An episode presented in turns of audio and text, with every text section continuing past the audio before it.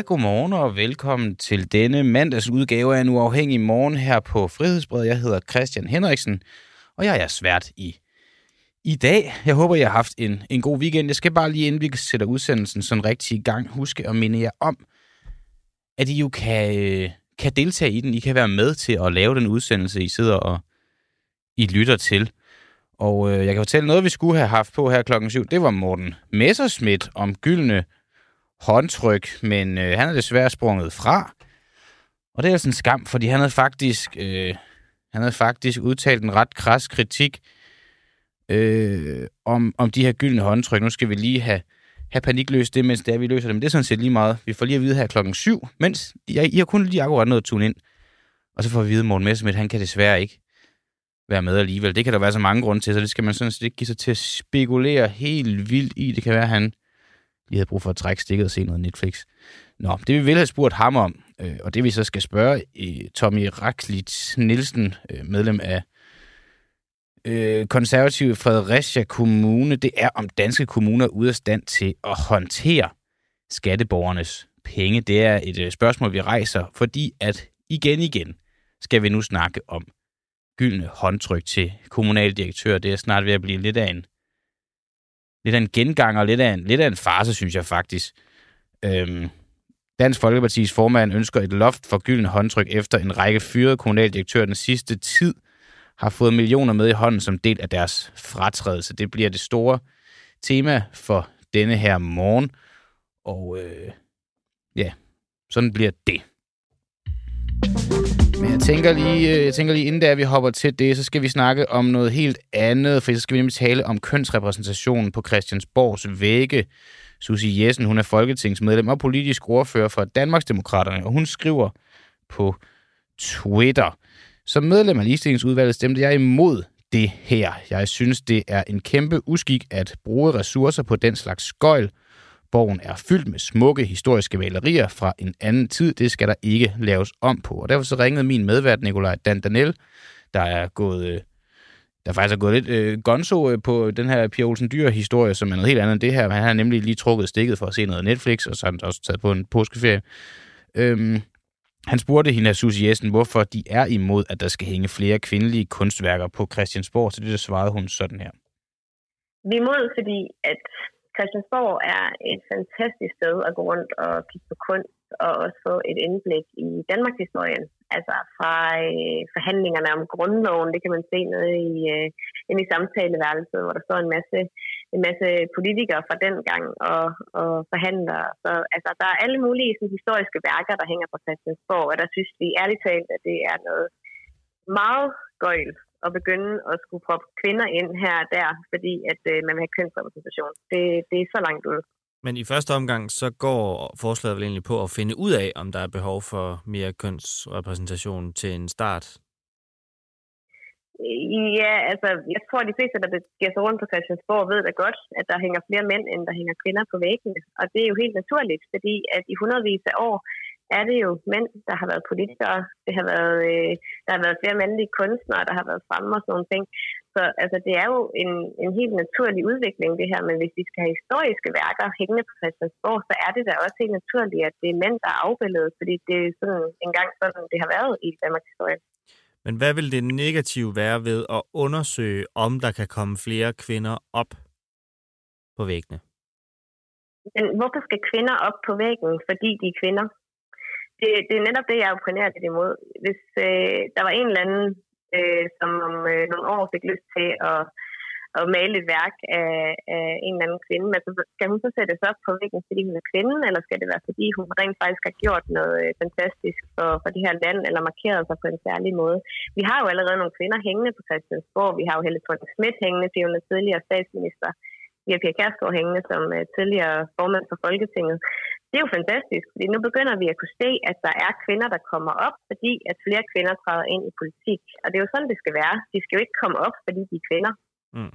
Men igen, øh, det er ligesom et, et, øh, en, en, øh, en argumentation for, hvorfor at der ikke nødvendigvis skal, skal flere op. Men hvad vil det dårlige være ved, at der kom måske kom flere kvinder op på væggene? Jamen, der er ikke noget dårligt ved, at der kommer flere kvinder op på væggene, men de skal jo komme op på væggene af en grund. De skal jo ikke komme op på væggene, fordi de har et bestemt køn. Øh, og det er jo det, der bliver lagt op til her, at man vil have en lige repræsentation mellem mænd og kvinder øh, i værkerne på Christiansborg. Og, og det, det er jeg simpelthen bare så meget imod, fordi jeg synes ikke, at man skal hænge på Christiansborg øh, på et maleri, fordi man er en kvinde. Man skal hænge der, fordi man rent faktisk har, har bidraget med noget og gjort noget særligt. Men det kunne man måske også finde nogle kvinder, som, øh, som ikke hænger der nu, som man kunne, øh, kunne få hængt op. Det kunne man sikkert godt, og jeg synes også, at der er rene muligheder for det. Altså, de pågældende partier har jo rigtig mange muligheder for at hænge de ting op inde i deres egen gruppeværelser, hvis de har lyst. Men, men altså, jeg, jeg kan bare, når, når vi sådan historisk set jo har haft overrepræsentation af mænd i store historiske øjeblikke, mm. så, så giver det jo ikke noget mening at tage dem væk og så sætte det ind med noget andet. Altså, fordi så bliver det jo nutid, det hele, og det er jeg ikke interesseret i. Jeg synes, at det er fantastisk, at Christiansborg øh, man kan se Danmarks historien i Christiansborg, når man går rundt på gangene. Men så på gangene, altså nu siger du, at dem har de rig mulighed for at hænge op på deres øh, egne gruppeværelser osv. Men så lidt for at tage det samme spørgsmål igen. Altså kunne der tænkes, at der var en enkelt kvinde, hvor der kunne findes en grund, ud over at hun er kvinde, som var værd at hænge op på de offentlige gange også?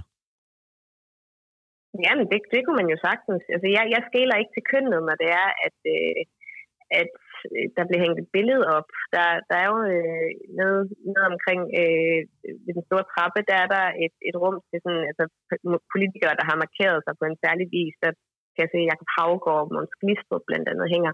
Og der kunne det da sagtens være, at der skulle, skulle nogle flere kvinder op. Men, men det er jo en beslutning, man må tage, hvis det er, at man synes, at den person har gjort noget særligt. Ikke, ikke at personen er en kvinde. Altså, det, det er jo bare det, jeg er nødt til at gentage hele tiden, fordi det er jo det, der er pointen. Det skal jo ikke være kønnet, der afgør, om man bliver sat op på en væg eller ej. Mm. Men hvis man så altså, kunne undersøge bevæggrunden for for eksempel at få en kvinde op, hvad er der så galt i i det her tilfælde at få undersøgt simpelthen, hvor stort omfanget er af skævvridheden øh, på væggene? Fordi at vi ved godt, der er en skævvridning. Fordi at Danmarks historien jo er afbildet på Christiansborg. Vi ved godt, at der er en skævvridning, fordi at mænd jo i mange, mange hundrede år har været dem, der har været politikerne, og dem, der har øh, altså, haft noget at skulle have sagt i det danske samfund. Det vil ændre sig nu. Altså i vores folketingsgruppe er vi for eksempel syv mænd og syv kvinder. Det er ikke noget, vi har arbejdet specielt noget for, det er bare noget, der er sket. Så tiden er jo ved at ændre sig, så med årene vil der, der også komme flere kvinder op på, øh, på væggene på Christiansborg. Men men altså, øh, der er jo ikke noget ved sådan at udskifte. Altså, jeg tror, de fleste af de her malerier, som, som øh, der taler om, det er jo dem, hvor der er rigtig mange mænd på. Vi har nede i, øh, i, i fællessalen, tror jeg nok den hedder, øh, der er jo et kæmpestort maleri fyldt med mænd. Og på den anden side, der er det befrielsesregeringen efter den tyske besættelse, som jo også bestod øh, af mænd. Så, så det er jo Danmarks historie, og hvad skal man så gøre ved det? Skal man så bare fjerne dem, fordi der ikke er nogen kvinder på de billeder? Det, det vil jeg da godt nok være ked af. Alright. Jamen, øh, det tror jeg var det, Susie Jessen. Tusind tak for det. Ja, tusind tak for det, Susie Jessen. Og lad os så komme tilbage på sporet, fordi er danske kommuner ude af stand til at håndtere skatteborgernes penge? Dansk Folkepartis formand, han ønsker i hvert fald et loft for gyldne håndtryk efter en række fyrede kommunaldirektører den sidste tid har fået millioner med i hånden som del af deres fratrædelse. Det er altså dine og mine penge, de, de får i lommen, når de går ud af døren. En af dem, det er øh, Fredericia Kommune, der netop har fyret to direktører og givet dem 5 millioner med sig ud af døren. Kommunen kæmper samtidig med en budgetoverskridelse på 50 millioner. Den ene af dem, der har fået den her, øh, det her gode håndtryk her med sig ud af døren, det er Michael Målø, han blev afskedet efter blot en måneds ansættelse. Tommy Raklitz Nielsen, du er medlem af byrådet i Fredericia for de konservative og medlem af økonomi- og erhvervsudvalget. Godmorgen. Godmorgen. Synes du, at de her øh, gyldne håndtryk til de fyrede øh, direktører, de er for lave? jeg synes jo i hvert fald ikke, at de er for lave. Det kan vi da, mm. det kan vi meget hurtigt blive enige om. Øh, Så det er helt sikkert. Det modsatte? Ja, det er der en tendens til, at de, øh, det, de, de er ret dyrt, og det er jo særligt dyrt, hvis det er, at man skal lade øh, med øh, nogle medarbejdere, og vejene skal skilles efter øh, relativt kort tid, øh, så virker det jo øh, ekstra horribelt. Mm. Som jeg lige nåede at nævne, så Michael Målø her, han var ansat en måned. Hvad har man fundet ud af på den her måned? Hvad har han givet på den her måned, som man ikke vidste, som man ikke havde, før han blev ansat? Ja, der må jeg sige, der kommer jeg faktisk til kort, fordi øh, jeg sad jo ikke i ansættelsesudvalget øh, øh, i forbindelse med Michaels ansættelse, og han har heller ikke været direktør på nogle af mine områder. Mm. Øh, så jeg har forholdt mig øh, til de oplysninger, jeg har fået af mine øh, byrådskollegaer, som jo rent faktisk har arbejdet sammen med dem, og de mente ikke, at der var grundlag for, at øh, samarbejdet kunne fortsætte, og derfor så, øh, så skulle vejen skilles. Øh, og jeg vil godt tage mine øh, byrådskollegaer i forsvar for så vidt, at, at man kan jo fejlkaste. Altså, man kan jo tage fejl, man kan gå forkert af hinanden. Mm. Øh, og det er, øh, det er desværre, hvad der kan ske. Øh, det, der er horribelt, det er jo, at når man så opsiger øh, samarbejdet med en, øh, en nyansat direktør i prøvetiden, at det så skal koste øh, øh, langt over en million, øh, at vejene skilles igen efter så kort tid. Mm. Det er der kæden, den springer fuldstændig af. Ja, det kunne godt lyde, du siger, at man kan fejlkaste. Det kunne også godt lyde lidt som, at man spiller lidt roulette med skatteborgernes penge her. Nu prøver vi en mand af en måned og ser, hvad han giver. Det ligger vi halvanden million på, ud over den løn, han så også har fået i, i den måned. Og, og hvis, hvis, hvis, hvis, hvis bolden så lander på rød og ikke på sort, hvor vi lagde pengene, jamen, så er det bare ærgerligt, som må vi prøve en ny omgang roulette. Så skal der ansættes en ny, tænker jeg, til den her post. Skal vedkommende, der bliver ansat til den her post, også have en, øh, et, et gyldent håndtryk, når vedkommende så der en dag vil blive fyret eller opsagt?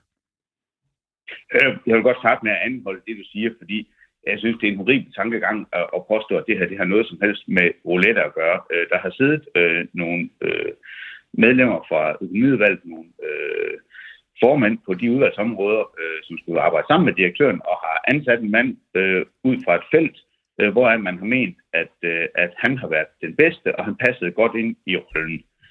Øh, det har ikke noget med roulette eller noget. Men man har da bare taget fuldstændig fejl. Ja, det, det har man jo til synligheden. Øh, og det her, der er ikke nogen, der er ked af, mere ked af end det ansættelsesudvalg. Det kan jeg fortælle dig. Jeg har jo set til møder med dem, når de kommer og fortæller, at, øh, at de mener ikke, der er grundlag for at øh, fortsætte det her samarbejde.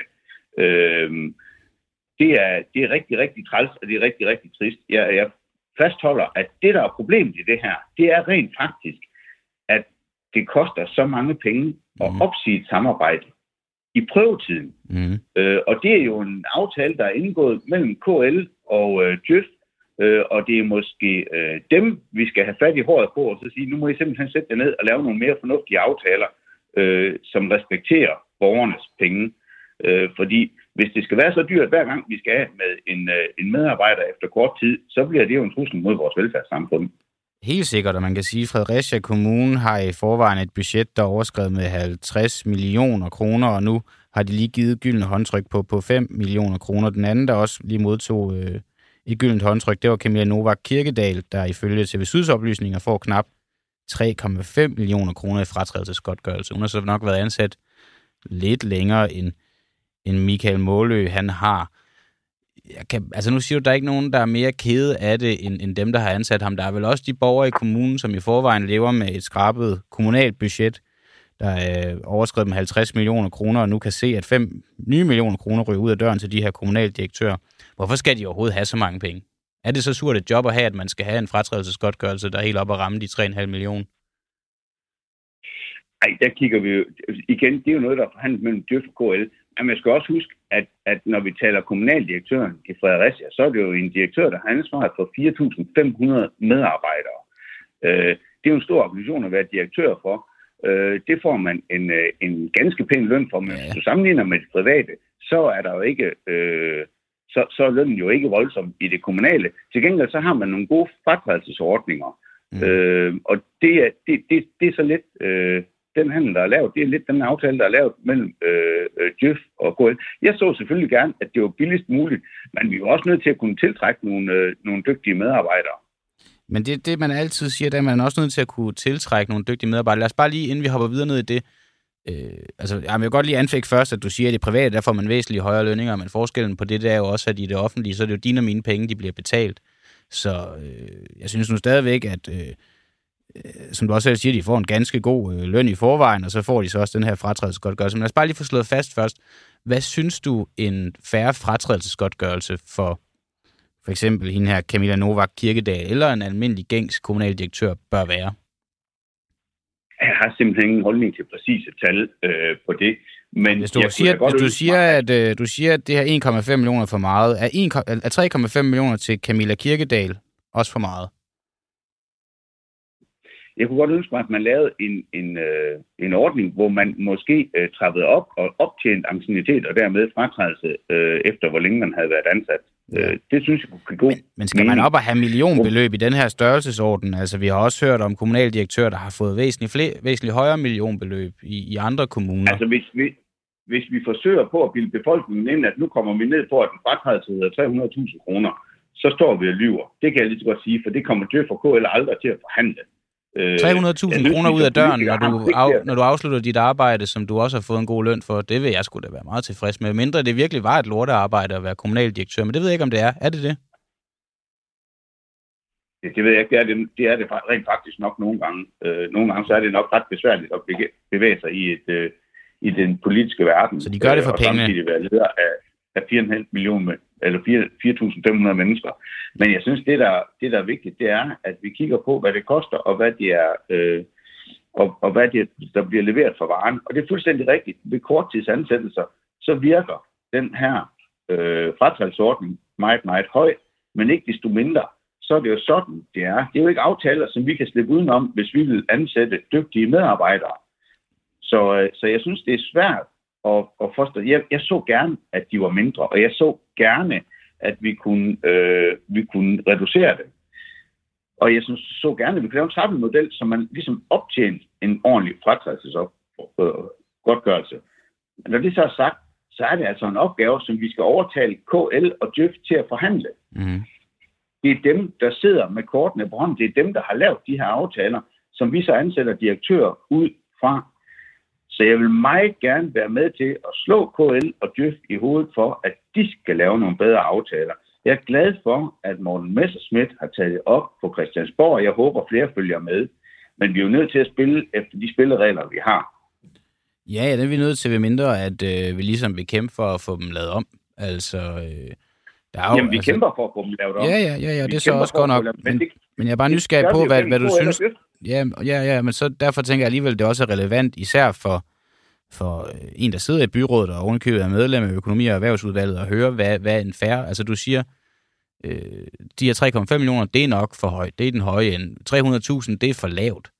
Altså, du, du vil, kan du ikke blive lidt mere konkret på, bare sådan nogenlunde, hvad, hvad, en færre, øh, hvad en færre del af skatteborgernes penge til sådan en afgående kommunaldirektør her jeg, vil jeg være? Kan, jeg kan jo stå her og slynge hvad som helst ud af tal, uden at det er noget som helst konkret. Det er jo ikke Tommy Rackvis Nielsen fra Fredericia, der kommer til at forhandle det her øh, med hverken Djøf eller KL. Om du går ind i sagen, øh, det du, du debatterer og siger, at den er for høj, så må man vel også vide, du ved også godt, hvad der er for lavt, men du ved ikke, hvad der vil være sådan nogenlunde passende.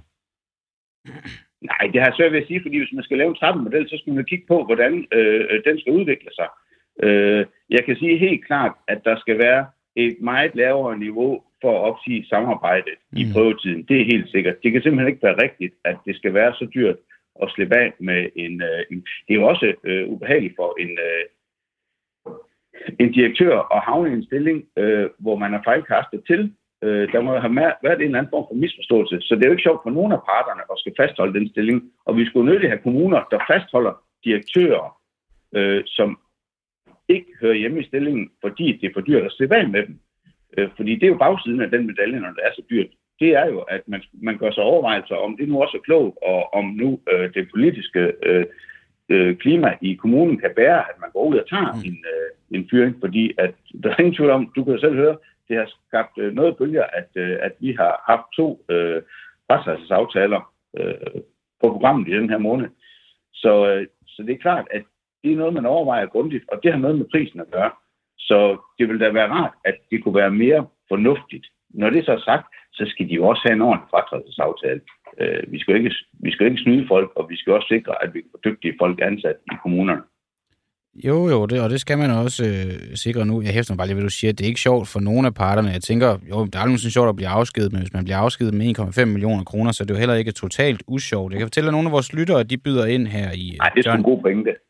John Lauer, han skriver, giv dem en månedsløn ekstra som almindelige mennesker, altså hæv deres øh, månedsløn i stedet for.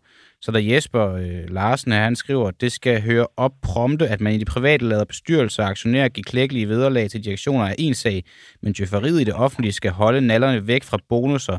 Det er grådighed ud over alle grænser. Bonusser i det offentlige skal væk.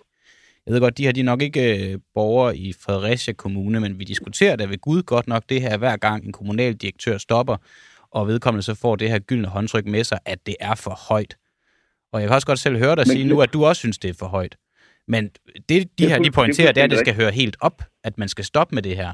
Og argumentet med, at jamen, så kan vi ikke ansætte nogen, skulle man så ikke måske kigge ind af og se, hvad det er så for nogle arbejdsforhold, man tilbyder dem, i stedet for at øh, nas på skatteborgernes øh, surt optjente penge? Jeg ved ikke rigtig, hvordan du har det, men rent faktisk, så kigger jeg jo også på løn, når jeg vælger arbejdsgiver. Det må jeg bare indrømme. Det gør altså, jeg også. Det har sgu også noget at sige. Jeg vil gerne have en god arbejdsplads, men, men min ansættelsesforhold betyder også noget for mig. Og jeg kan fortælle dig, at jeg får væsentligt mere end en måned med, når jeg øh, pakker mit tøj og går fra en virksomhed.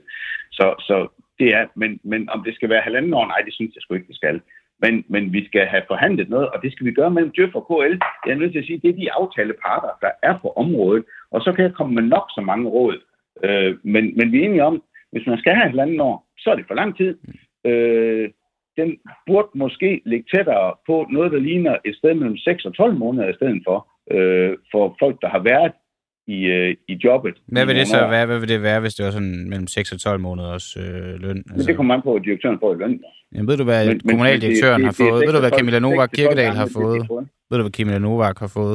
Bare sådan cirka. Jamen, hun har fået uh, halvanden års løn med øh, pensioner, ikke? så det må jo være, øh, ja, 3,5 millioner divideret med, øh, med 18.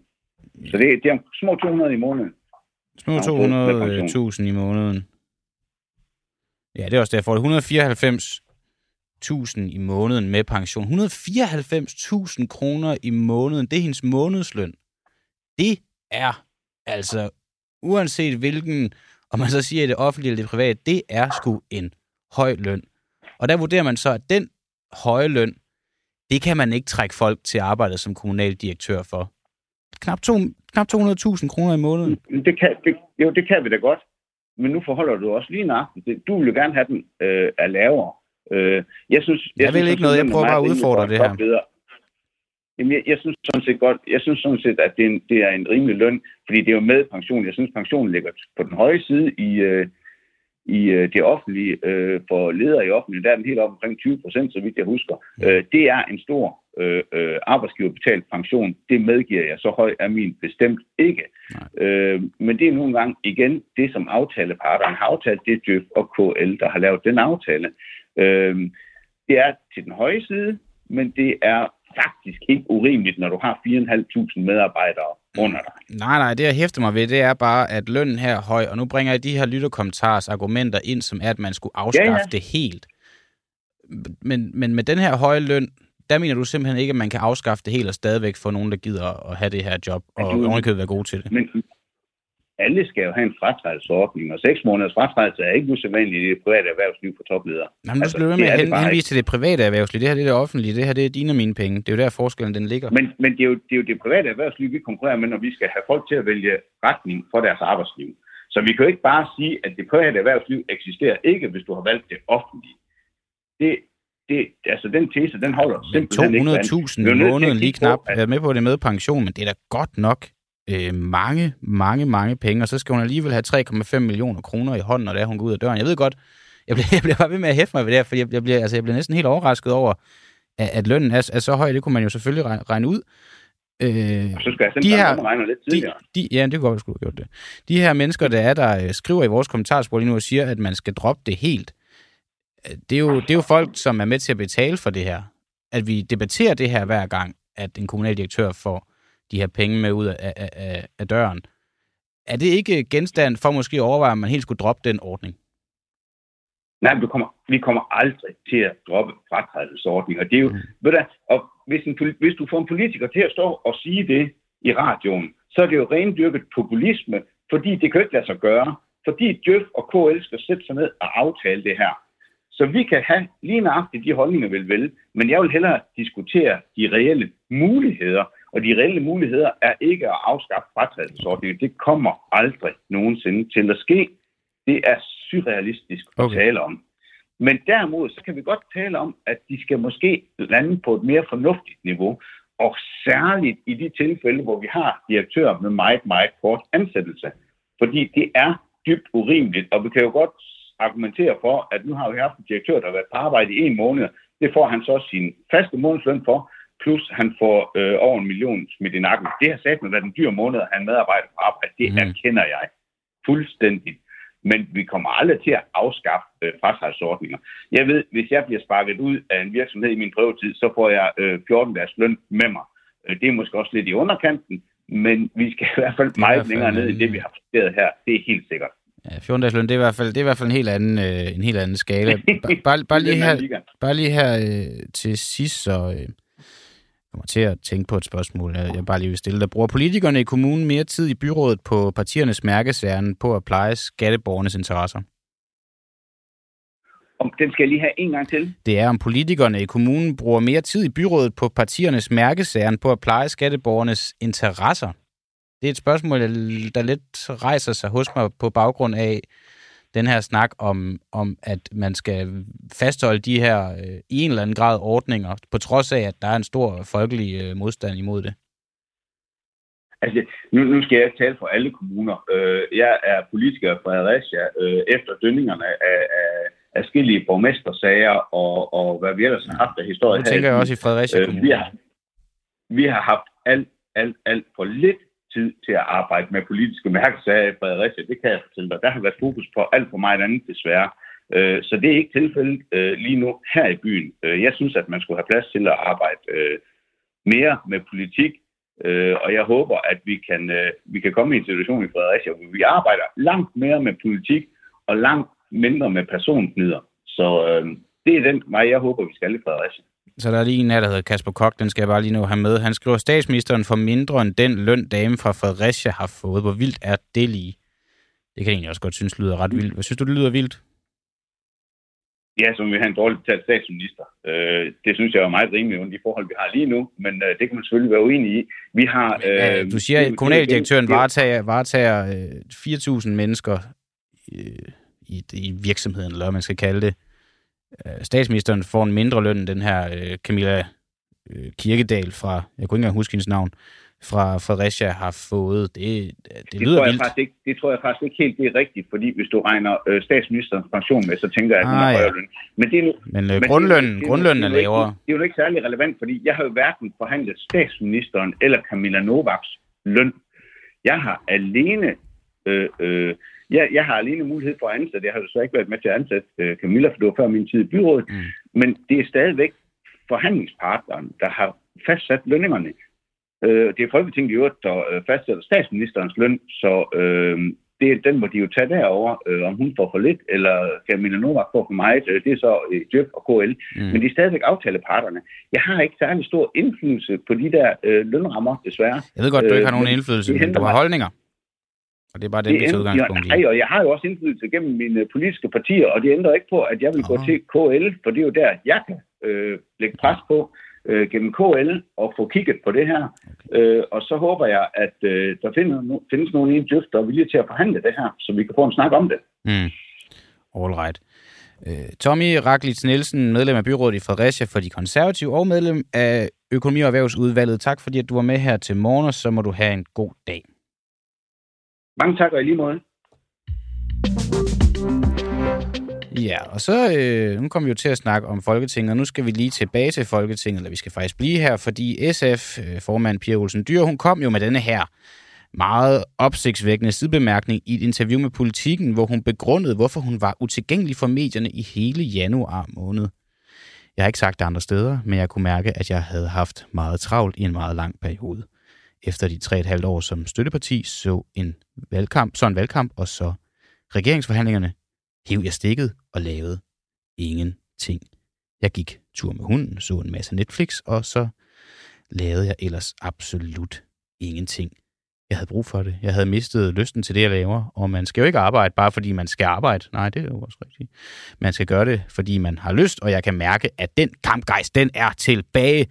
Men var den gået i det private, lige for at perspektivere til det vil jeg snakke om, var den gået i det private hos erhvervsmanden Asger Aumund? Ja, det var en tanke, vi kom til at tænke, og øh, derfor så ringede vores, vores kære reporter Mads Bjergård ham op for at høre, om den var gået hos ham. Jeg vil nok bede om at få en lægerklæring, for det vil ikke være nok, til man bare kommer valsen ind på mit kontor og siger, nu vil jeg gerne holde fri, fordi jeg bryder mig ikke rigtig om mit arbejde. Så kan det være, at man skal have et nyt arbejde. Men hvis man befinder sig i en rigtig stresset situation, som er, hvis opgaverne hober sig op, og man føler sig hjælpeløs over for dem, øh, det kan, så kan alle komme i den situation. Så kan det godt være, at de skal have brug for at, at, at få en time-out. Men øh, jeg vil forlange at få en lægeerklæring, for det vil ikke være nok til bare at komme og sige, at, øh, at jeg føler mig presset. Det, det vil jeg ikke acceptere. Men hvis, jeg, det kan, jeg har nok ikke lige en lægeerklæring, men, men det er bare fordi, jeg har lige brug for her en måneds tid, bare lige at, at, at, at kun at gå tur med hunden, og så se en masse Netflix, og ellers så bare ikke rigtig lave noget. Er det, øh, er det okay? Nej, det vil det ikke mere, fordi så må vi ind og detaljer og sige, hvorfor er det, du føler dig presset, eller hvorfor føler du ulyst til dit arbejde? Hvad er det konkret, der gør, at, øh, at du kommer i den her situation? Og så kan det jo være, at det er, fordi han måske ikke er kvalificeret til sit arbejde, så lidt, at han føler sig presset hver gang, der kommer en ny opgave ind. Eller det kan være, fordi der ikke foreligger en ordentlig plan. Det, der er vigtigt for de fleste medarbejdere, det er, at de ved, hvad de skal gøre, at der bliver sat nogle mål for dem, og de ved, hvordan de skal nå dem. Så bliver man ikke stresset. Så kan det godt være, at man bliver arbejdsmæssigt presset, men, men man går ikke ned, fordi man føler sig begravet under problemerne. Så den runde vil jeg også lige tage med dig. Mm. Øh, men hvis jeg kan se, at det bare var sådan en almindelig uløst ved at være på, på arbejde, så vil jeg nok anbefale, at man fandt sig noget andet. Men hvis der så, så kom en, en af dine ansatte, Asker, som du har haft i, igennem tiden, og sagde til dig, at, at den næste måned her, der trækker jeg altså stikket, og de har ikke en lægeerklæring med, og så siger, at den næste måned, der skal jeg bare øh, ligge derhjemme og, øh, og se Netflix. Hvad vil du så, øh, hvad vil konsekvensen være? Jamen, det vil også igen være ved, med hvert fald nøglemedarbejder. Hvis nu var eksportchefen, for eksempel, som skal rejse meget og passe sine kunder, eller en kvalitetskontrol medarbejder, som skal ud til Kina og se efter, om vores øh, varer er i, i god og ordentlig stand, så kan man ikke acceptere det. Så vil jeg sige, det så kan du ikke være her, hvis øh, du er, du er for vigtig en krumtar. Men hvis øh, det var en sådan almindelig servicemedarbejder, der kunne erstattes, så vil jeg måske sige, jamen det kan du godt, men så bliver det trukket på din ferie. Så må du holde din ferie, du jo skulle have haft de her fire måneder, for du kommer ikke til at få øh, fire uger på firmaets regning til at gå hjem og føde dig. Nej, så det går, den går ikke med fuld løn ved dig? Nej, det gør den absolut ikke. Ikke med mindre der er en lægeerklæring, så vil jeg selvfølgelig naturligvis gøre det, fordi man skal have respekt for, at folk kan gå ned med fladet, og også har en god grund til det, hvis der er tempo på. Så, øh, så, og hvis man virkelig er i en stresssituation, så man ikke kan arbejde, eller man er måske deprimeret af en grund, så kan man sagtens få en lægeerklæring. Det er ikke så svært at diagnostisere. Bare komme på sit glatte ansigt og vil have fire uger på sofaen, den går ikke. Bare øh, fire uger i øh, sofaen vil have det, det går altså ikke. Og øh, nu har øh, SF så holdt landsmøde her hen over weekenden, og det tyder faktisk på, at Pia Olsen Dyr nu har fundet måske en vej ud af det her. Hun har i hvert fald sagt, at det skal gælde alle danskerne, at de kan få lov til at trække stikket og se noget Netflix, ligesom hende selv. Det udtaler hun jo sådan set ikke direkte. Det er lidt noget, jeg kommer til at læse ud af det, men I kan lige prøve at høre, hvad det er, hun øh, siger. Hun siger, at jobcenterne skal stoppe med at presse stressramte. Hvis du bliver syg med stress eller depression, så skal du have mulighed for at få fred. Der er jo mange, der bliver kontaktet af jobcentret og får at vide, at de skal i jobprøvning eller andet. Det er jo ikke bare samtaler, hvor de prøver, om den stressramte er ved at komme sig. Det er en måde at tjekke, om man er klar til at komme ud på arbejdsmarkedet igen. Men det stresser altså mere, endnu mere og kan betyde, at en stresssygdom kommer til at tage længere tid, siger Pia Olsen Dyr. Og vi har ved Gud i lang tid nu, det er vel ved at være to uger snart, forsøgt at få Pia Olsen Dyr til at forholde sig til hendes kommentar, hun giver her i, i politikken. Men hun har ikke vel svare på noget som helst, og man, så kan man jo godt komme til at tænke på, om det er måske fordi hun nu har trukket stikket igen. Det skal jeg ikke kunne sige, men jeg synes lige, vi skal prøve at, at ringe SF's pressetelefon op, for at høre, om det er muligt for, for os journalister at komme i kontakt med hende. Og øh, det er et koldkald. De ved ikke, vi ringer. Så det skal man jo huske at sige. Og nu ved jeg ikke, om de stod op så tidligt, eller om de sover længe. Det kan være, at de stadig har Netflix kørende ind i SF. Måske lige ved at færdiggøre. Det kaldte nummer er ikke ledigt. Det er ikke ledigt? Nå. Indtal venligst ja, så lad os indtale en besked. Nå, det, nå, pis. Det fik vi ikke gjort. Nå, øv. Nå, vi prøvede, og øh, det sætter os jo så bare akkurat samme sted, som vi var lige før. Nå, men øh, Vi skal, øh, vi skal tale om, hvorvidt at vi er, og det er jo et spørgsmål, vi har stillet os selv så mange gange under den her øh, Rusland-Ukraine-krig, om vi nu er kommet tættere på, på øh, hvad hedder det, en atomkrig. Og øh, det er jo fordi, at der hele tiden bliver kastet om sig med atomtrusler, særligt fra russisk side, og så lærer man nogle atomvåben i, i Belarus, og, øh, og, øh, og, og nu har man afholdt nogle militærøvelser i, i sidste uge, øh, hvor man ligesom simulerer en atomkrig. Og derfor skal vi nu tale med Claus Mathisen, der er lektor i russisk ved Forsvarsakademiet. Claus, du er med mig her. Godmorgen. Ja, godmorgen. Øh, man afholdt i sidste uge fra russisk side de her militærøvelser, der skal simulere en atomkrig. Øh, det første spørgsmål, der vækker sådan, sig hos mig, det er, er vi nu kommet tættere den her atomkrig, som vi hele tiden snakker om? Hmm, øh, nej, det må vi jo håbe, at vi ikke er. Øh, men øh, man kan jo sige, at den russiske retorik, og herunder også afholdelse af øvelser, der involverer nukleare våben, øh, er jo et forsøg øh, på at minde os om, at Rusland har nukleare våben. Det vi jo ikke ved med sikkerhed, det er, om Rusland bare vil, om man så må sige, bruge det som skræmmekampagne for at fratage Vesten lysten til at støtte Ukraine, eller de faktisk har øh, viljen til at gå hele vejen, når man så må sige, altså på et eller andet tidspunkt faktisk at anvende dem. Det ved vi jo ikke med sikkerhed. Mm. Jeg har hørt dig... Øh jeg har hørt dig være noget mere klar i spyttet, når man spørger, om vi er tættere på en atomkrig. Nu siger du, at du håber det ikke. Er du kommet mere på usikker grund i forhold til det her spørgsmål? Øhm, svært at sige. Jeg synes jo, at øh, jo længere krigen trækker ud, øh, og jo selvfølgelig også, øh, jo vanskeligere situationen eventuelt kan blive i Ukraine for Rusland, så synes jeg, det er svært at se bort fra, at så er det nok ikke, det er ikke noget, vi kan udelukke 100 procent. Øh, så det er nok mest den måde, du skal forstå det på, at jeg, at, at, at jeg synes, at det er en faktor, man også er nødt til at have i baghovedet. Ja, det er klart. Øhm, jeg forstår også godt, man som militæranalytiker og øh, generelt ekspert på, på det her område, i en eller anden grad skal være varsom med sine udtalelser, fordi det vækker en frygt i befolkningen. Jeg kan da også mærke bare lige de to minutter, vi har snakket sammen nu, så er jeg faktisk lige blevet en tand mere bekymret for atomkrigen, jeg var, inden vi snakkede. Øhm, er den frygt, der kan opstå hos mennesker, noget du har i baghovedet, når du lige nu udtaler dig omkring realiteterne for en mulig atomkrig er kommet tættere på?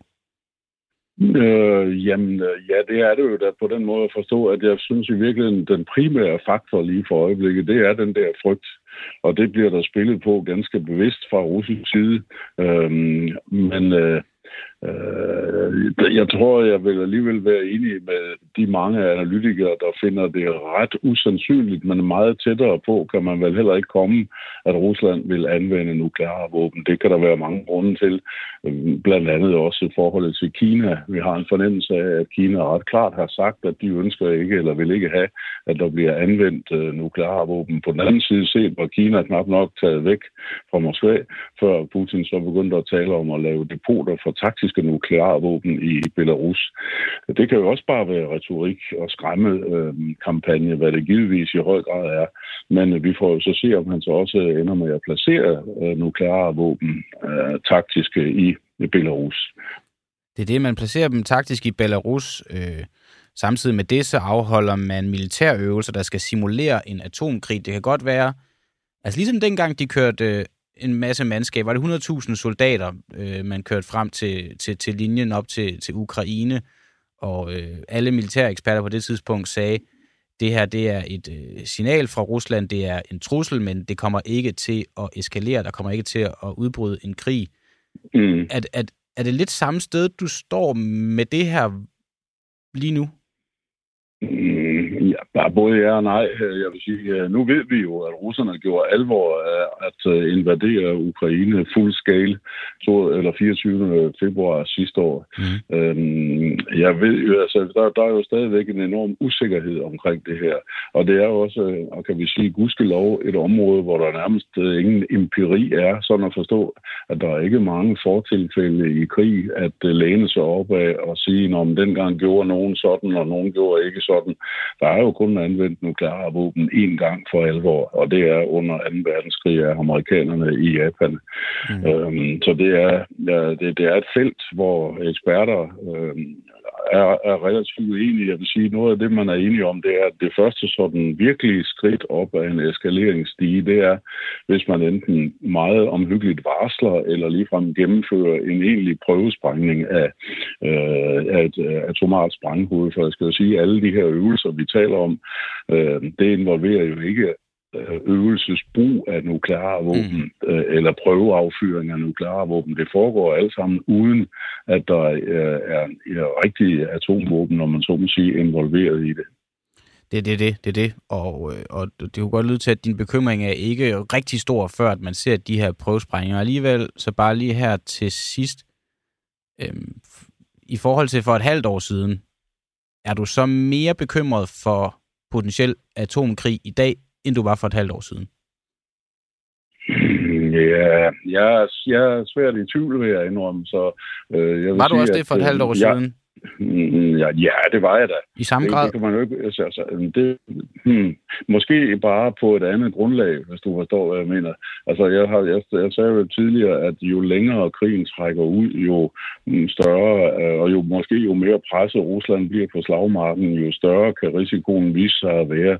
Men jeg mener stadigvæk ikke, at den er overhængende, fordi man kan også omvendt sige, nu har krigen varet så længe, og det er ikke gået særlig godt for russerne på kampmarken eller slagmarken de sidste mange måneder, så, så kunne de jo have brugt dem, hvis det, hvis det virkelig er det, de vil, og ikke bare skræmme med det, true med det. Mm. Så jeg, jeg, synes, det er, jeg synes, det er en vanskelig problemstilling, men jeg vil holde fast i, i og med, at russerne har dem, så er det ikke mener jeg, muligt at sige, de kommer heller, de har dem, men de kommer ikke til at bruge dem. Det, det, det, det, det, det vil jeg ikke, ja, det vil jeg ikke, det vil jeg ikke påstå i hvert fald. Nej, men man kan sige, at på et eller andet tidspunkt, så mister truslen jo også sin virkning, og det er jo også jer militæreksperters øh, sådan evige argument, det er, at indtil videre, så har vi kun set det som en trussel, og den trussel gentager de igen og igen og igen og igen. Øh, det er som at råbe ulven kommer på et eller andet tidspunkt, så, så tror man jo ikke mm. på det længere, og så sker det. Altså, jeg, jeg ved ikke, jeg, ikke engang fordi jeg har et spørgsmål sådan så konkret til det udsagn her, andet end at det vækker sgu da en bekymring. Og jeg er ja, sikker på, at mange lyttere, der sidder og lytter med lige nu, også er bekymrede. Ja, men det kan, og det kan Hvad vil du sige til forstå. dem? Jamen, jeg vil sige til dem, at det, man i virkeligheden først og fremmest skal tænke over, det er, hvor øh, farligt og skadeligt det vil være for Rusland selv at mm. kaste sig ud i det her.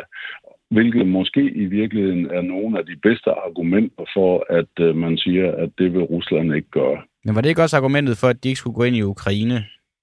Jo, det kan man sige, men det her er lidt mere, det kan vise sig at være lidt mere øh, fatalt, fordi mm. øh, Rusland vil jo på mange måder, hvis de bruger nukleare våben, øh, for det første komme til at blive udsat for øh, meget forskellige, måske også isolation fra Kinas side, hvis de gør det. Øhm, og i den sidste og ultimative ende er der jo, indebærer det jo en risiko for udslætning, hvis man så må sige, hvis vi tager den helt til den sidste ende mm. af, af Rusland selv.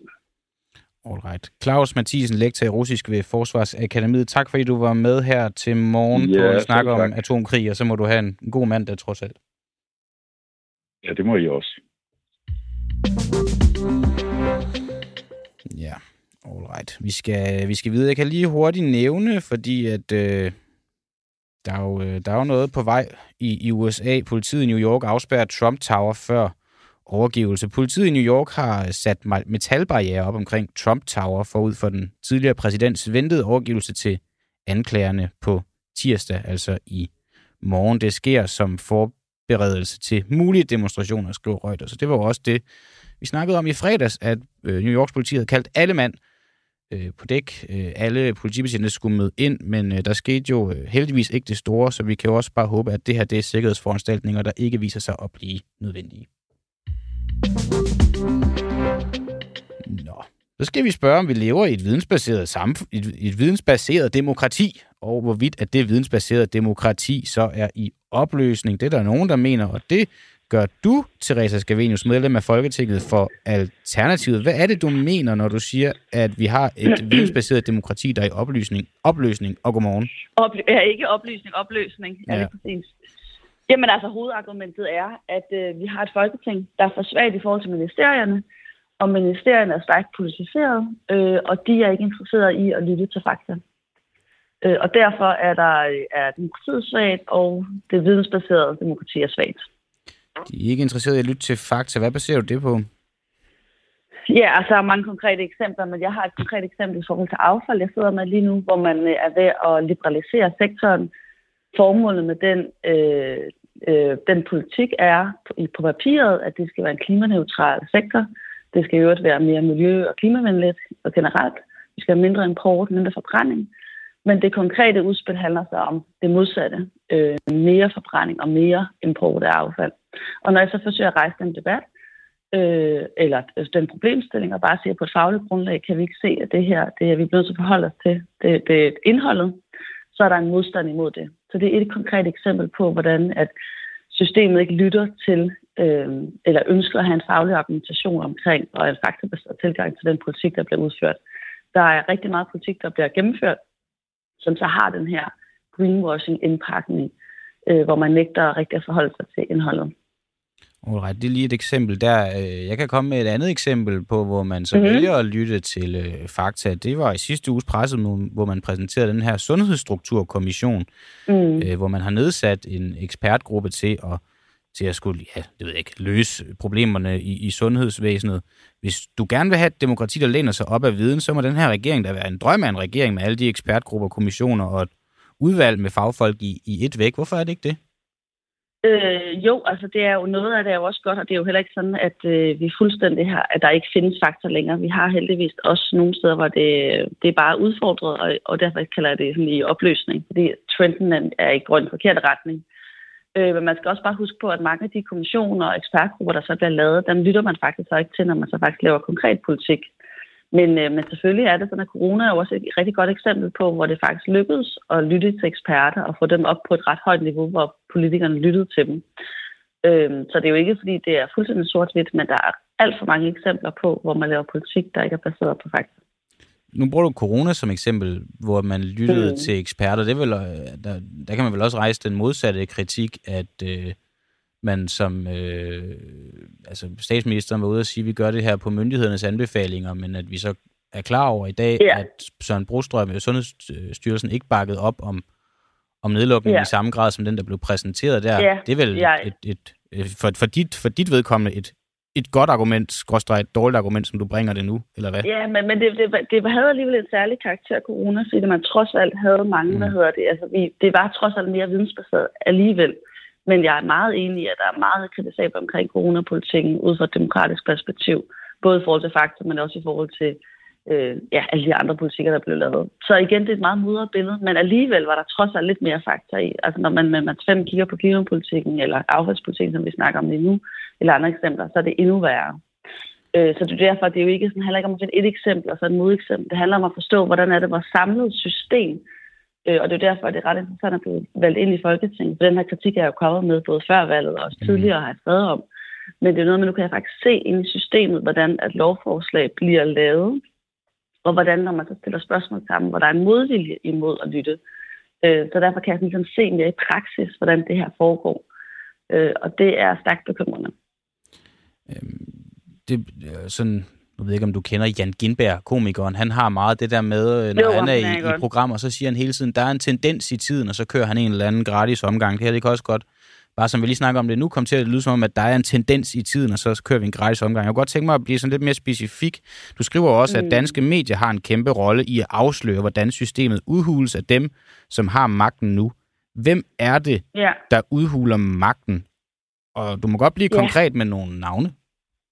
Ja, altså, men det er jo meget, øh, altså det er jo komplekst. Altså jeg kommer jo sådan på sådan lidt institutionalistisk tilgang, så jeg ser jo lidt systemet, så det handler ikke om de enkelte personer, det handler om at forstå, hvordan, det er derfor, jeg siger, at vi skal starte med at forstå, hvordan ministerierne virker i forhold til Folketinget. Mm. Og der er det sådan, at, at der er rigtig mange politikere i Folketinget, som ikke har den samme magt, som man egentlig vil gå og tro, fordi det er faktisk ministerierne, som genererer rigtig mange af de politiske forslag, det politiske indhold. Det, der så derudover sket, det ja, er... det er en ny ting, ministerierne, at, at ministerierne varetager øh, i højere grad de øh, sådan specifikke ja, områder, nu, de øh, ja, dækker. Nu kommer det næste, ja, fordi nu kommer det næste del af argumentet, det er så, at der er sket en udvikling i ministerierne, hvor de i højere grad er blevet politiseret. Mm. Det er ret øh, kendt i forhold til både differentiering og konkurrencestat. Det er ret kortlagt det her med, at der er gået, man har gået fra de her mere faglige baserede styrelser til en mere politi- større politiseret departementer, som i højere grad servicerer regeringen og ministeren. Mm. Det vil sige, at den faglige, den faglige argumentation i ministerierne, i ministerierne er blevet svækket.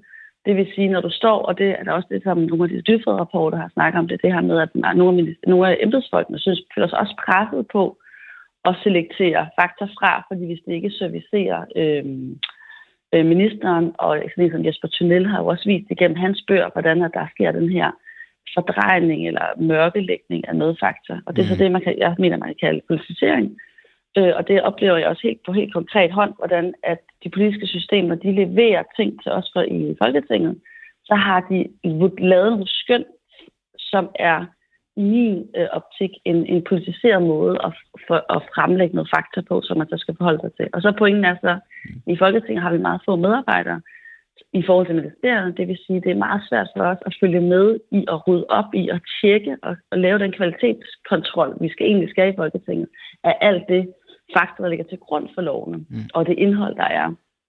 Øh, og derfor er det, øh, er, det, er det den her generelle udvikling, der er sket.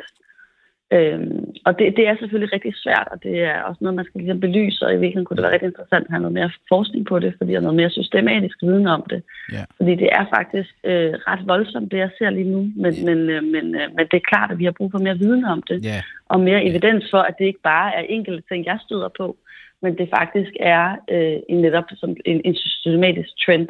Og det ved vi jo først, når vi har noget forskning på det, der viser, at vi faktisk kan se, at den, det er reelt, at det har skiftet karakter. Men nu kommer jeg bare lige i tanke om et eksempel, hvor man måske... Nej, ja, det er fint nok. Øh, og der skal noget Du forskning på. andet, kan ja, men det, det var fordi, Ja, ja, men jeg, ja. det, det, er- du må heller ikke misforstå det, men, men du kommer lidt til lige nu at lyde som en, øh, om en noget mere veltalende og velargumenterende, øh, men alligevel en, en Jan Gindberg. Øh, du, du, du, det er en ret hård anklage, at du skriver, øh, Ja, det er det at magthaverne udhuler systemet, ja. men du vil ikke komme med nogle derfor, er eksempler for, på navne tog- andet end sådan det lidt mere overordnede i det. Jeg, jeg, Altså, jeg der, der, der, sige, der er der øh, navne, der popper op hos mig, øh, Ja. som jeg tænker, Altså, jeg vil mange sige, andre også sidder øh, derude og tænker, men, men du vil ikke blive mere konkret end bare at tale sådan om det generelle, så godt nok i de enkelte ministerier, men vi skal vel ned og løse problemet, og der er der vel nogle kerner, og i de kerner sidder der vel nogle personer. Hvem er de personer, der er med til at udhule systemet? Hvem er de magthavere? Ja, så to ting. Det ene er, jeg er rigtig glad for, at du faktisk bemærker de sætninger, jeg har skrevet, og faktisk tager dem rigtig alvorligt, og det ikke bare tager dem som, at det er sådan, om det er jo bare nok hun- noget, hun siger for sjov. Mm. Det er jeg rigtig glad for, at du faktisk forstår, hvor alvorlig kritikken er. Det andet er så, øh, nej, det handler ikke om enkelte personer. Det handler om systemet. Alle er fanget i det her system. De enkelte embedsmænd, hvis du går hen og interviewer dem, det er der jo nogle gange nogen, der siger, så er det jo, at de føler sig også presset. Det er en systemisk ting, der er sket, og så kan man godt gå ind og kigge på alle mulige ting, men, men det er ligesom med MeToo-kampagnen. Det handler ikke om den enkelte mand, det handler om en kultur. Og derfor handler det ikke om at udpege nogle enkelte navne. Det handler om at forstå, ja, hvordan systemet, vores kultur er.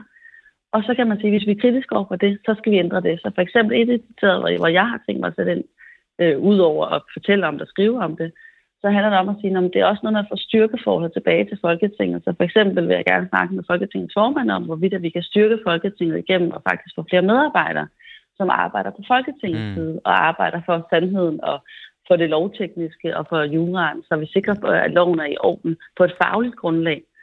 Øhm, så vi ikke er afhængige af ministerierne. Altså, det er jo sådan i dag, at øh, man som folketingsmedlem, hvis vi skal, man for eksempel gerne vil lave et ændringsforslag til en lov, så er man afhængig af ministeriets folk til at Mm. lave det, fordi vi har ikke vores eget, vi har nogle enkelte medarbejdere, der er, lige nu er der en, der er ansat i energi- og klimaudvalget, men han er også, skal sekretær og skal sende mails og så han har slet ikke tid til den slags. Så hvis nu der var 10 medarbejdere, så kunne jeg ligesom få hjælp af en folketingsmedlem til, eller folketingsmedarbejder til at lave det her lovforslag på et teknisk ordentligt måde, mm. I stedet for, at jeg skal være afhængig af, at ministeriet og har lyst til det eller ej.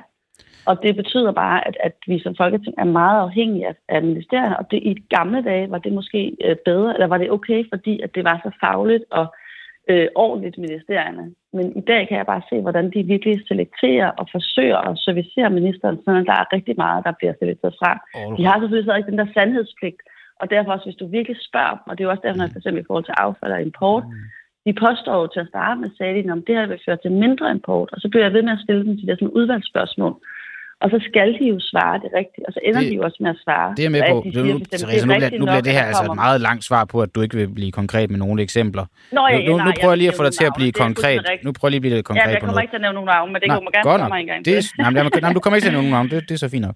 Du skriver øh, Ja. også i den her forbindelse med en leder i Jyllandsposten, der problematiserer tilbagerulningen af advarslerne til de ledende embedsmænd fra sagen, fra Mink-sagen.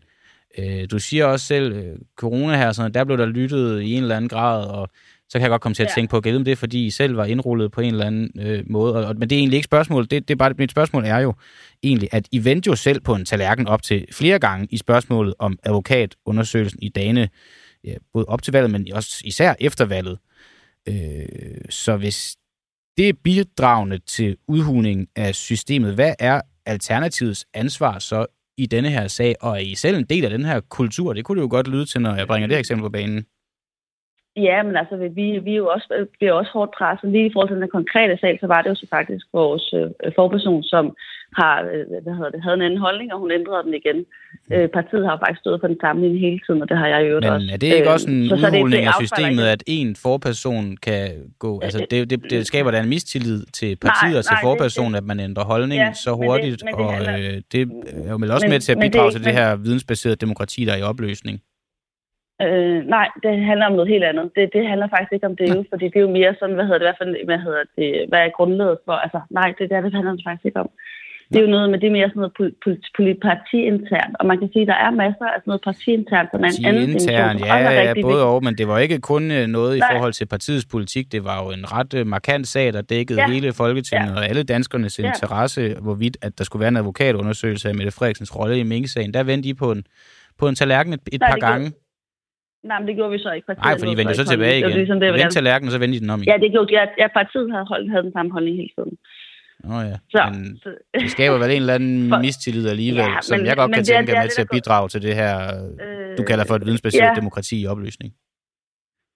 Øh, Ja, det kan, det kan du måske Det er jo så din øh, vurdering af det, ikke? Altså, jeg, jeg ser, at det handler om noget andet, plus at... Øh, Jeg tror, den er forkert, er min vurdering. Sådan, nej, fordi det er, jo ikke, det er jo ikke det der med, at forskellige personer kan jo godt have forskellige holdninger til forskellige ting på forskellige tidspunkter. Ja, det, Det kan man jo godt. Det er ikke så meget det her, fordi det her det handlede mere om nogle andre ting. Nå. Øh, man kan sige, at... Øh, men, men det, der var vigtigt i den der sag, var selvfølgelig, at det handlede om, hvorvidt at man... Øh, det var det her med et, et mere juridisk aspekt af loven. Og det synes jeg også var rigtig vigtigt. Og det øh, står vores parti Mm. mm. stadigvæk, og jeg står meget stærkt på det. Okay. At det handler faktisk stadigvæk også om netop, at, at Folketinget har for svage øh, juridiske øh, øh, kapacitet til at sikre, at det, der sker, har juridisk øh, validitet. Mm. Øh, Så på samme måde, at Folketinget er svagt i forhold til den faglige argumentation, så er den også svagt i forhold til at sikre, at loven er juridisk i orden. Og der er de hjemler, der skal til. Alright. Så, så på den måde kan man sige, så det, det, er et, det er del af den samme problematik, eller temaet er en del af den samme problematik, men det er lidt andet aspekt. Okay, nå. Øh, Okay, og så er der, og så er der Ja, ja. Undskyld, det, det er simpelthen bare fordi, Teresa, det, det kan godt være, at det er et sted, Folketinget er svag, men, men noget, du ikke er svag til, det er at give gode, lange, uddybende svar. Jeg er, jeg er altså nødt til at, at lukke den nu, fordi det, det har allerede taget øh, meget længere tid, end det var, vi havde, men, men jeg skal sige tak Nå, til dig, okay, fordi at du ja. var med. Øh, Ja. Det var da en fornøjelse. Så må du have en god Du er mandag. interesseret i for problematik. Ja, i lige Ja, måde. det var så lidt. Hej.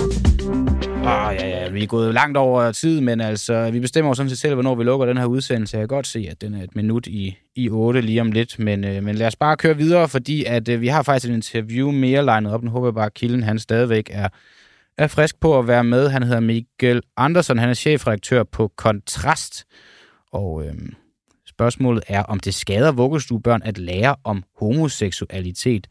Bogen Normkritik i pædagogisk praksis er en del af pensum på to pædagoguddannelser. I bogen står der blandt andet, at pædagoger kan ændre i eventyr, som for eksempel Tonne Rose, så de i stedet for at være en prins, der kysser prinsessen, er en prins, der kysser en anden prins.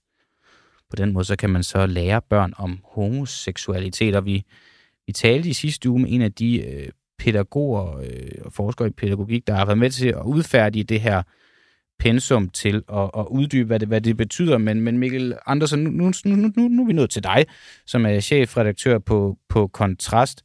Øhm, der står intet sted, at pædagogerne skal lave Tornerose om til en øh, homoseksuel mand ved navn prins Jørn. Hvad er problemet i at, pædagog, at gøre pædagogerne opmærksom på, at det er en mulighed? Øh, jamen altså, det, man kan sige, det må man jo, man må gøre. Det er jo et frit land, så man kan jo skrive alle de bøger og udgive alle de bøger, de vil. Mm. Men altså, man kan jo sige, det er jo, altså, jeg ved heller ikke, der er jo ikke, det er jo en almindelig, ganske almindelig journalistisk artikel, hvor vi refererer, hvad der står, så man er jo velkommen til at tænke, hvad man har lyst til i forhold til det. Men altså, hvis du spørger ind til, hvad jeg sådan mener, så min egen personer, eller sådan min egen personlige mening i forhold til sådan det generelt normkritiske projekt, så mener jeg selvfølgelig, at det er problematisk, fordi det er et dybt ideologiseret og venstreekstremt projekt, som man er gang i. Dybt idealiseret øh, projekt, at man i en del af pensum på to pædagoguddannelser har åbnet op for muligheden for, at man kan gøre det her. Man siger ikke, at det er noget, man skal. Man siger bare, det kan man jo gøre. Det er et dybt idealiseret projekt, siger du. Ja, ja, ja, det mener jeg absolut. Okay. Altså, det, det må man jo sige, der, der i øvrigt afviger fra den opdragelse og det, det verdenssyn, som jeg vil formode, at langt hovedparten af landets forældre har. Okay, og men så lad os bare lige prøve øh, at høre lidt om de øh, konsekvenser, der kan være for de her børn, der bliver præsenteret for, at der findes forskellige former for partnerkonstellationer eller kønsnummer. Hvad, hvad, hvad, hvad, hvad, hvad er konsekvensen for de her børn, der potentielt set bliver præsenteret for det? Og det ved jeg ikke. Altså, jeg, jeg, kan jo ikke, jeg går ikke ind og siger, det har vi jo heller ikke skrevet noget om, hvad konsekvensen kan være. Man kan, det kan også godt tænkes, at man kunne undervise i sådan indre missionssyn på kristendom i på pædagoguddannelserne, uden at jeg nødvendigvis vil forudse graverende konsekvenser af det. Hvis der ikke er Jeg nogen tænker, konsekvenser af det, hvad er din fidus så i at være imod det? Jamen, jeg siger da ikke, at jeg ved da, jeg ved da ikke, hvad konsekvenser, lige så vel som jeg Hvorfor ikke er du så imod det? Konsekvenserne i at, i at virke. Hvis du ikke ved, Jamen, hvad konsekvenserne mener, er, hvor, hvordan kan du så vide, du er imod det? Jamen, jeg mener, at at undervise i sådan, hvad kan man sige, politisk ekstreme udlægninger af køn og seksualitet til, til meget små børn, synes jeg Det er jo ikke det, det et handler om. Det er jo ikke det- det- man- det er ikke det, handler om. Jo, det er i høj grad det, det handler om. Nej, man åbner op for muligheden for, at man kan gøre det. Man fortæller pædagogerne, at det her, det kan man gøre. Man kan ændre navnet på en prinsesse til, at vedkommende så lige pludselig er en prins. Hvad er, Ja. altså, hvad er det, der gør, at du er så bange for, at øh, det skulle ske? Hvor har du fået det opfattelse af, at jeg er meget, meget bange for, at folk gør det? Nå, okay, men ikke bange så, men du retter i hvert fald en skarp kritik heraf. Hvor retter jeg en skarp, hvor retter jeg en skarp kritik i den artikel, du læser op fra? Jeg læser ikke op for nogen artikel, jeg tager udgangspunkt i det, vi sidder og snakker om lige nu. Okay. Og der siger du nå, selv, nå, at... Så vil sige, øh, du, du, spørger, du spørger, altså, vi snakker ikke om det journalistiske produkt, som jeg har taget afsæt i. Du snakker ind til mine personlige holdninger. Det, det kan Nej, vi godt. vi, vi, har, vi tager afsæt... Ja, Mikkel, Mikkel, Mikkel, vi tager afsæt i det journalistiske produkt. Det er ligesom det, der er anledning til, at vi taler om det her nu. Nu siger du selv, Ja. at det er et stærkt ideologisk øh, øh, projekt, eller jeg kan ikke lige huske, hvad det præcis var.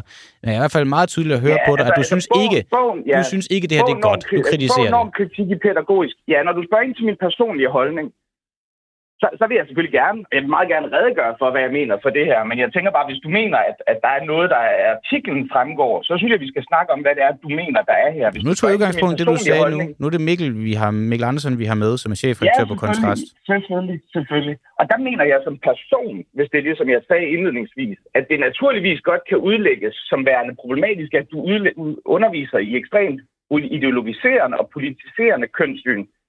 Det tror jeg, de fleste de kunne se, hvis det havde været indre missionssyn på køn, du underviste i på pædagoguddannelsen, eller en eller anden form for meget højere ekstrem udlægning. Mm. Så tror jeg, de fleste de tænkte, hmm, jeg kan ikke sige hvad nødvendigvis, hvad de specifikke konsekvenser kan være. Det kan være, at der er nogen, der bliver påvirket af det. Det kan være, at der er nogen, der ikke gør. Men hvis det havde været indre mission, som havde pensum, havde en, været sådan noget, der blev brugt relativt bredt på pædagoguddannelserne, så tror jeg, at de fleste vi sidder og tænker, hmm, er det en helt god idé at sige til børn, at for eksempel homoseksualitet er en synd, som man kommer i helvede for? Har det nogle konsekvenser? Well, I don't know. Men er det noget, man eventuelt kunne finde problematisk? Det tror jeg, de fleste vil være enige om. Det kan selvfølgelig være, at man har en anden opfattelse end mig, men det vil være mit bud. Okay. Så lad os tage udgangspunkt i noget af det, I skriver. I skriver, at bogen anbefaler at gøre op med kønsnormerne. Hvor i bogen ser du præcis, at de anbefaler at gøre op med kønsnormerne?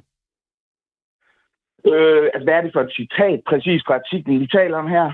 I øh, skriver, at øh, bogen anbefaler at gøre op med kønsnormerne. Altså man kan sige, det er jo en opsummering af det enormt kritiske projekt, som, som altså jo typisk vil tilsige, at man mener, at man skal sige, at de normer, der, er, der findes i samfundet, er noget, som er udtrykket for sådan en negativ definitionsmagt.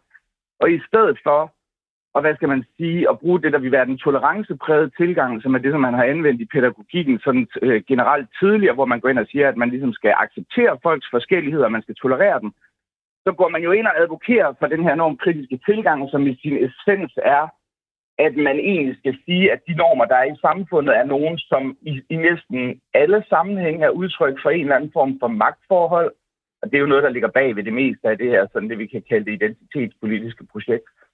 Øhm, og der vil man jo så sige, at at gøre op med, med etablerede normer er jo det, der næsten ligger indbygget i selve normkritikbegrebet. Så, men at i tale sætte, at muligheden for at ændre navnet fra en prins til en prinsesse, eller omvendt, er det det samme som at direkte gøre op med kønsnummerne? Nej, altså man kan sige, at nu er det jo en bog på, hvad, 340 sider, så der er temmelig mange eksempler på forskellige praksiser, der er udledt af en generelt normkritisk tilgang. Så man kan sige, at det det eksempel i sig selv? Altså, øh, nej, det er det naturligvis ikke. Altså, det er jo sådan et, en, altså, hvad kan man sige, en, en kumulativ effekt af det ideologiske projekt, der er formuleret i bogen. Så er det sådan, at jeg mener, et isoleret set at det, at du ændrer navnet på Tonne Rose eller nogle af de andre stangleje, som de foreslår, at det er dybt problematisk.